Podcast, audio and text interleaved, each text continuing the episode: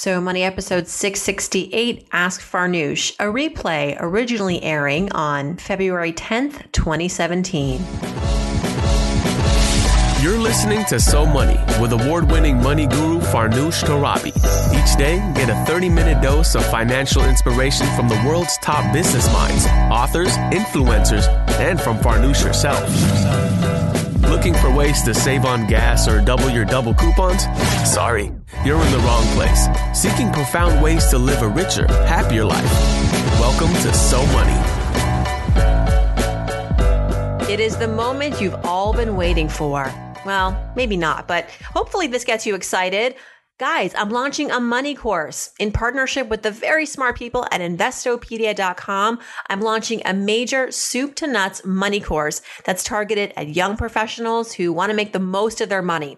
So do you want to squash those student loans, catch up on savings, earn more money? Maybe buy a house or just negotiate a better lease on your rental. My nine module money course arrives early January. To be the first to register for the course and receive a special So Money discount, go to SoMoneyCourse.com or if you don't want to leave your cell phone right now, just text me. Text So Money Course, that's one word, to 44222.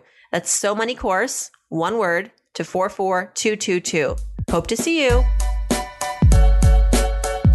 Friday, February 10th. Welcome to So Money. Thanks for joining me. I'm your host, Farnoosh Torabi. It's Friday, so it's Ask Farnoosh time where we dedicate the show to your questions. And I'm recording this in advance of February 10th.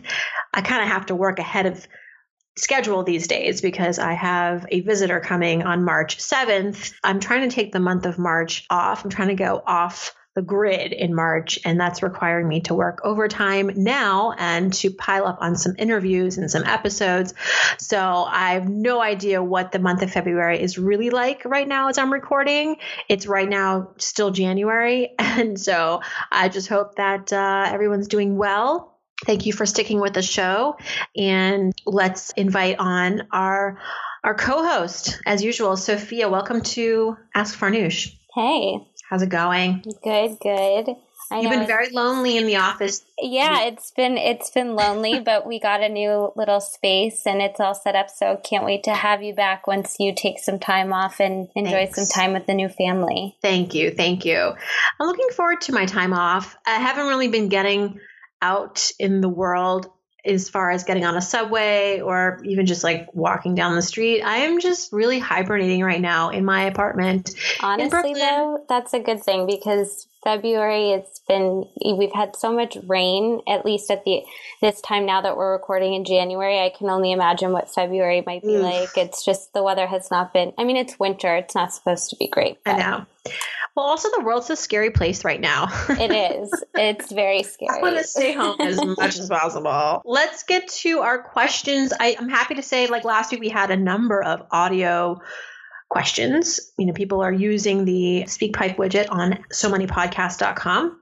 And we have one that we have yet to get to, right, from Jen? Yeah. So let's see what she has to say. Her question is about paying off credit card debt and a car loan and where she should park some of her extra cash. So let's hear what she has to say. Hi, Farnoosh. I will be done paying off my credit card debt and my car at the end of February. This will leave me with $1,400 a month to put towards savings my primary saving goals are to save for a down payment on a house and a six month emergency fund. To give you some background, I currently rent where I live and I have one paycheck saved as my emergency fund. I am a 39 year old single female and I live in a moderately priced housing market where I could reasonably get a 10%, 10 to 20% down payment for a decent house for between 20 to 40 grand. My question is, where is the best place to put this $1,400 a month? Since I'll need this money to be mostly liquid, I know I'm not going to find extremely high yield investments or saving accounts. So, my question is where is the best place to park this money for the next two to three years? I think the best place, Jen, is to put the money in savings. I think that you'll want to be financially secure before buying a house, not just for your own financial sanity, but realistically, when you're applying for a mortgage, the bank will want to see that you have financial stability, and that includes savings. And the more savings you have, the more likely you will not only get the loan, but that maybe you'll even qualify for a really strong and low interest rate. I think once you have saved enough that you feel comfortable having a six month to nine month savings cushion, where if, gosh, if something happens, you can afford your lifestyle for at least six to nine months.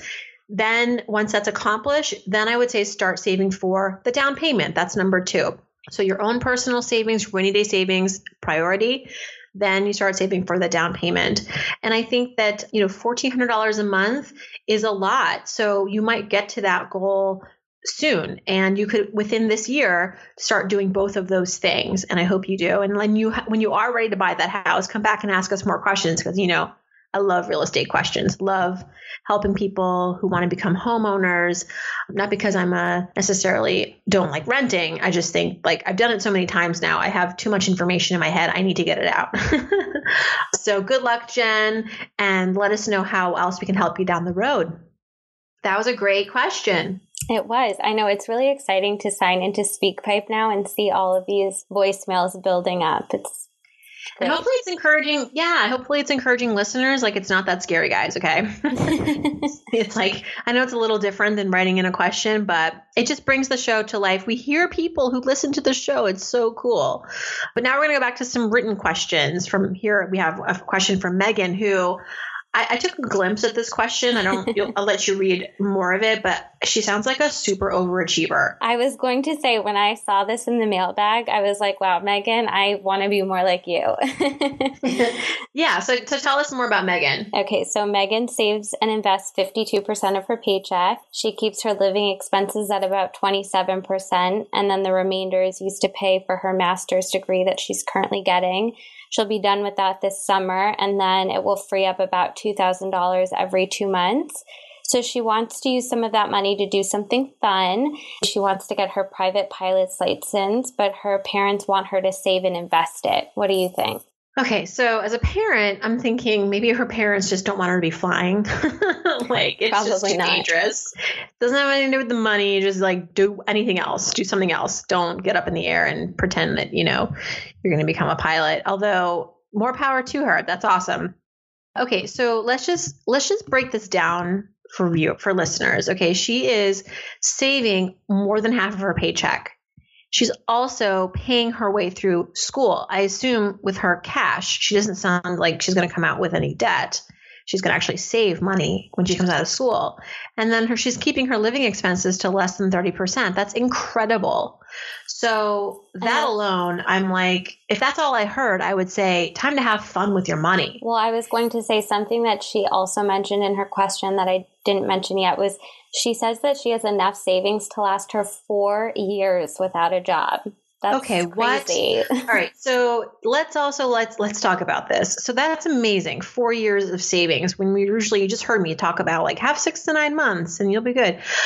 Four years is almost.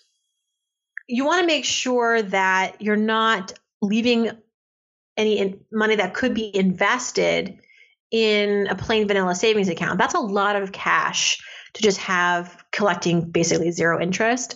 So what I would say is that if if she wants to invest her money more, and I think Sallie Krawcheck would agree with me, you know, she talks about the female investment gap, that it's like the best piece of advice we never get, which is that we should invest early, we should invest often. This idea of hoarding cash for four years, that's a huge accomplishment, but at the same time, I think you're missing out still.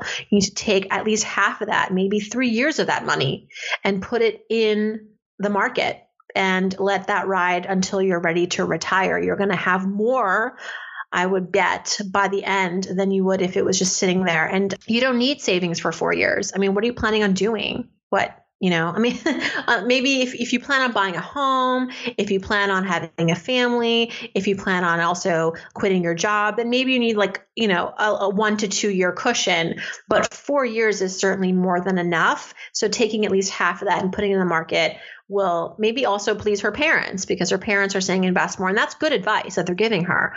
But I think there's a lot of room here for her to do everything. She can invest more with that four years of savings. She can use that $2,000 every two months or so that she's going to be getting as a result of not having to pay for this degree to do something that is an investment in her. And whether that's flying lessons or cooking classes or traveling or whatever, buying a nice new wardrobe, even, hey, that's her prerogative. That's why we work so hard, right? So I would say do it all, Megan. You can. You've worked hard enough, you've saved hard enough to now be able to invest aggressively for your future and also have some fun and, you know, keep status quo with everything else. Good job, Megan. A for the day, A for the century. That's amazing. That is amazing. So, our next question comes from L. And we're going to take a little bit of a different turn. And I feel like you can relate to this, Farnoosh, because recently you've been talking a lot about fees for working with a financial planner. But so Elle's question, she's in her late 20s and she's trying to take advantage of compound interest. But recently she took a look at those fees associated with her retirement account and she's wondering if her employer 401k and Roth 401k have these incredibly high expense ratios what are her non employer pre tax and tax retirement options outside of Roth IRAs? She's wondering should she lower the contributions just to meet the employer match and then move the difference to outside index target funds? She just wants to know what your thoughts are.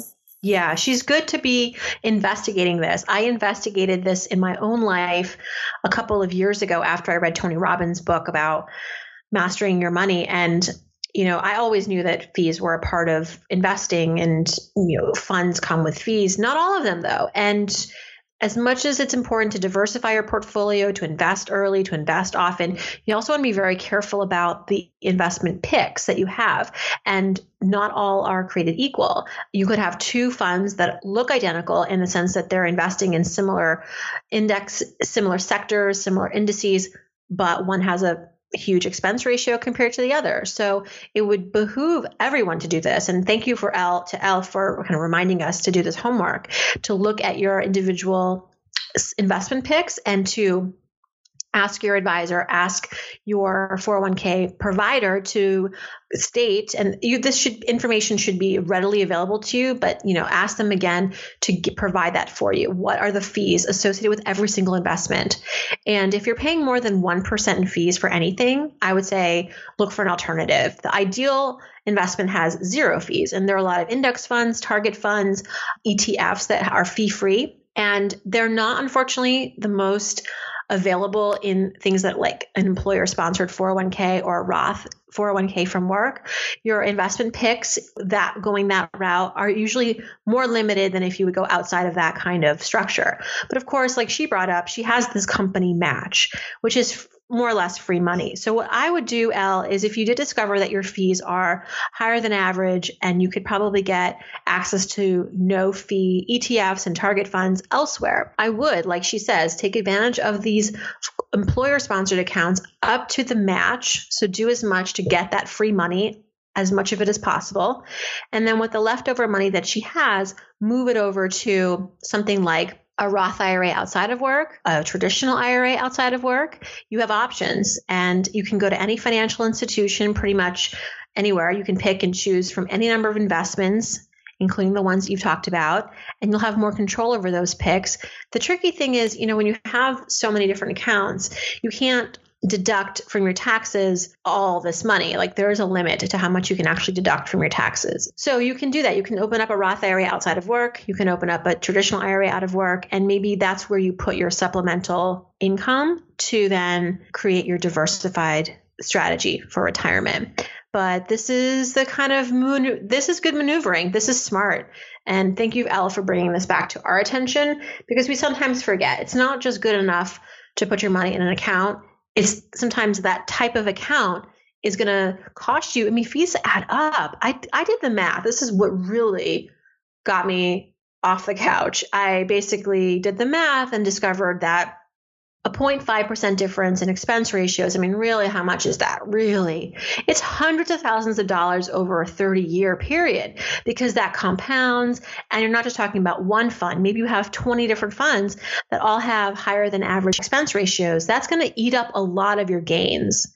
So rather than ending up with $500,000 at retirement, maybe it's only $300 or $400,000. It's not sad, you know, when you can know when you can make the right move now to avoid that. And it's a really simple tweak. You can do it. I did it. It can be done. All right, Holly. Wow, she's got a lot on her plate. Holly is on the fast track to life right now. She's got a lot going on. so she and her boyfriend are planning on getting married someday, but they're also just about to graduate from college and they have well paying full time jobs lined up, which is great to hear. But right when they graduate, they'll each be living at home in different towns for about a year before she plans on moving to where he is. And they want to buy a house, but they aren't sure if they should save up for a wedding and live in an apartment until they save up enough to buy a house, or if they should save up for the house and then the wedding. Ooh, all right. I feel like her life is moving at a, like a thousand miles per minute. I hope that she's taking time for herself and she's not moving too fast and she, you know, is just feeling good and right about all this. And if not, slow down, take it one step at a time. When I was graduating school, I thought it was enough just to be focusing on getting a job. Getting married, moving, buying a house was not in the picture yet. And I just think, you know, you got to let your life breathe a little bit. But that said, her question is really about prioritizing how to save. I think that, you know, in the future, they've got the wedding, they want to buy a house, that's great. But what about your personal savings? I think for the for really the foundation of your marriage to be solid, your financial foundation, you each want to come to the table with strong personal savings. That's not necessarily going to be depleted for a wedding, depleted for a house, but it's just there for your own financial security. So if one of you loses a job, you can still be comfortably living and it won't impact your you know, just your mood and your relationship, because I know that money can be a real stress on relationships when there's not enough of it. But taking care of yourself first, it's like put on your oxygen mask before helping someone else, before putting on another person's oxygen mask. Just make sure that you're financially equipped in terms of your rainy day savings, six to nine months. You've got that stored away. Then part two is I would say saving up for the house. I know you're not married yet, you're probably not even engaged yet. Why are you putting, you know, what is the expression, the horse before the cart?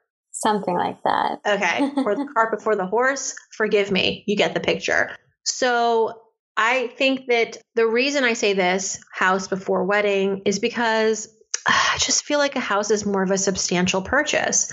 A wedding is one day, and you're going to be happier. Just trust me on this. You're going to be happier knowing that you can buy the home of your dreams as opposed to having the wedding of your dreams. You know, there are a lot of ways that you can save up for a wedding. You can have people pitch in. You can save in a number of ways. But a home, to some extent, is going to require a lot of money that will just, you'll be happier that you started saving for it sooner than later You'll have more options to choose from. And a home is something that if you're planning on to have this home for a while, you want to love this home. You know, you don't want to feel like you had to, you were forced into this house because it's all you could afford. And so the other thing that it does is that it kind of it forces you to now have a more realistic budget for the wedding.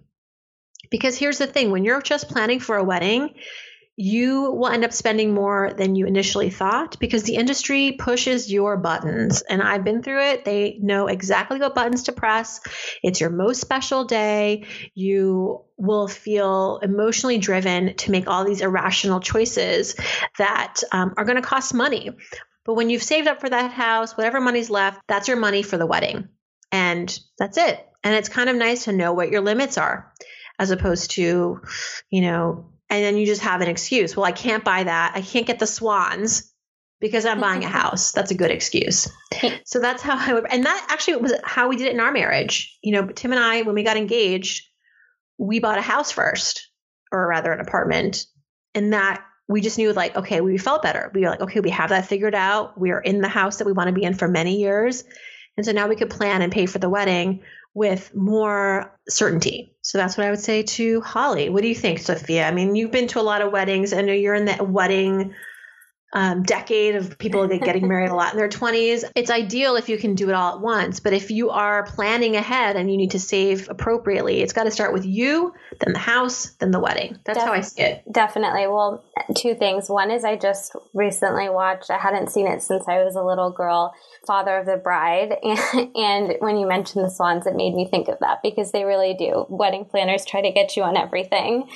So I think it's smart to, you know, go with a bigger purchase. Obviously, I would love to have a wedding one day and have a nice wedding, but I think at the end of the day, to have a dream home where you can create even more memories over the course of many years or even just a couple of years, if it's just a starter home, I think that's so much more, to me, that's more exciting. Obviously, everyone's different. I will say I wasn't the little girl who dreamed of her wedding day. Like I, you know, there's, there's definitely you know, I'm not traditional in that sense, but I think that if you're going to spend a large sum of money, better be on, on a on a home where you can start your future with someone, in my opinion. But I agree. Ah, uh, yeah, I totally agree. I dreamt of walk-in closets. I did not dream of I did not dream of wedding cakes and wedding gowns, but like you said, it's to each their own, but still I think you can be smart about it. You can still have the wedding of your dreams, but just I would say prioritize your finances by by putting more towards the house. A house probably will end up costing you more in the long run anyway. So the earlier you get started on that, the better. And by the way, some people rather than registering for rather than registering for like vases and gravy dishes and whatever they're called for their weddings, salad bowls, they will register for a house. And you can do that. There are sites out there that can help you register for like your honeymoon or your your home. And so some people might think that's tacky. I don't. I think it's fabulous. That's so cool so look into that as well as an option to help you afford the home of your dreams okay last but not least sarah has a question about auto insurance yeah so her auto insurance deductible is $500 and she has an emergency fund, no accident history, knock on wood.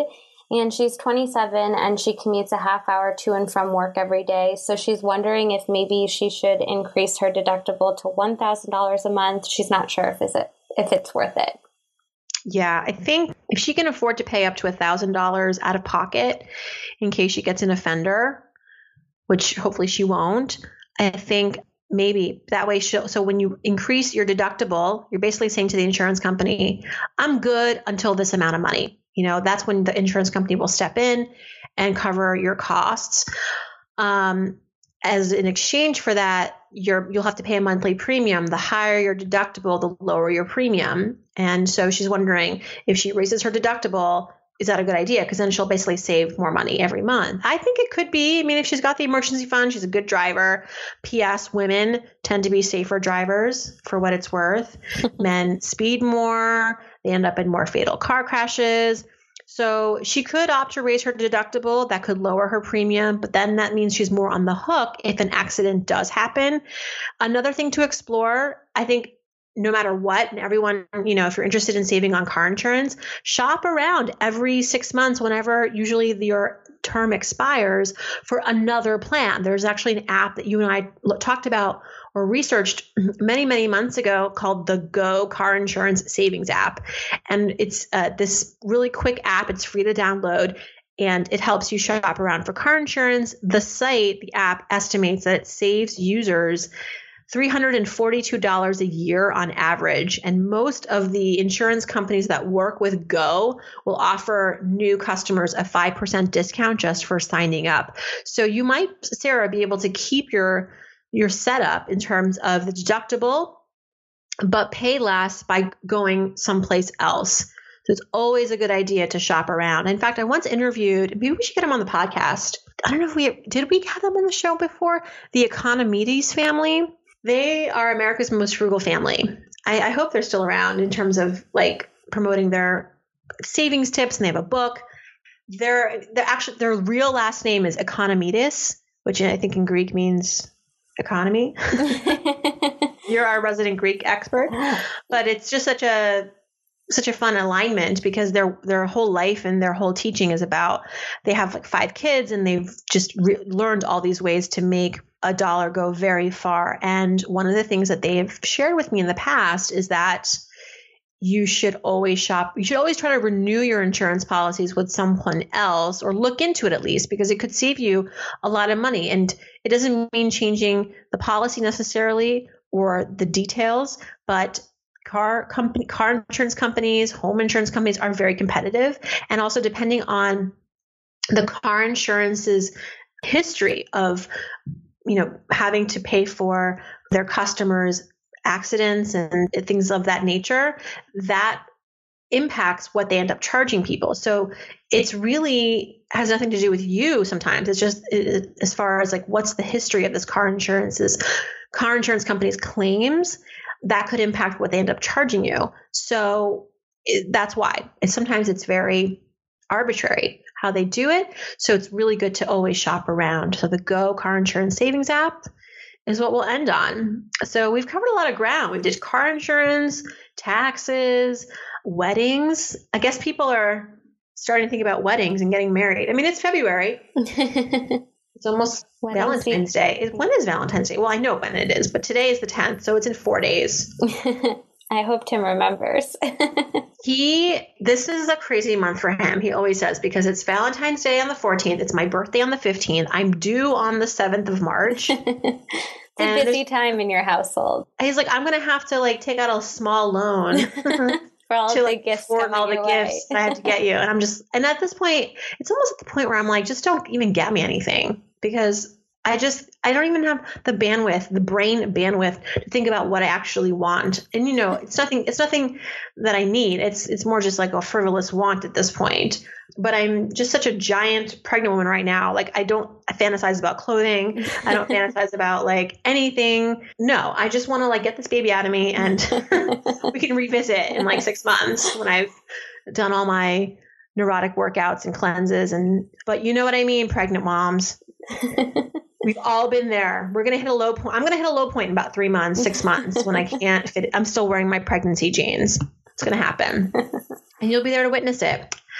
Thanks everyone for tuning in, and I wish you all a great weekend. See you back here on Monday. We have Erica Keswin. She's a career expert. She launched a company called the Spaghetti Project, which is really helping companies and employers and employees learn how to work smarter and work better together at work. Imagine that, because we're all working remotely, right? Like you and me, Sophia. Like I haven't seen you in six years.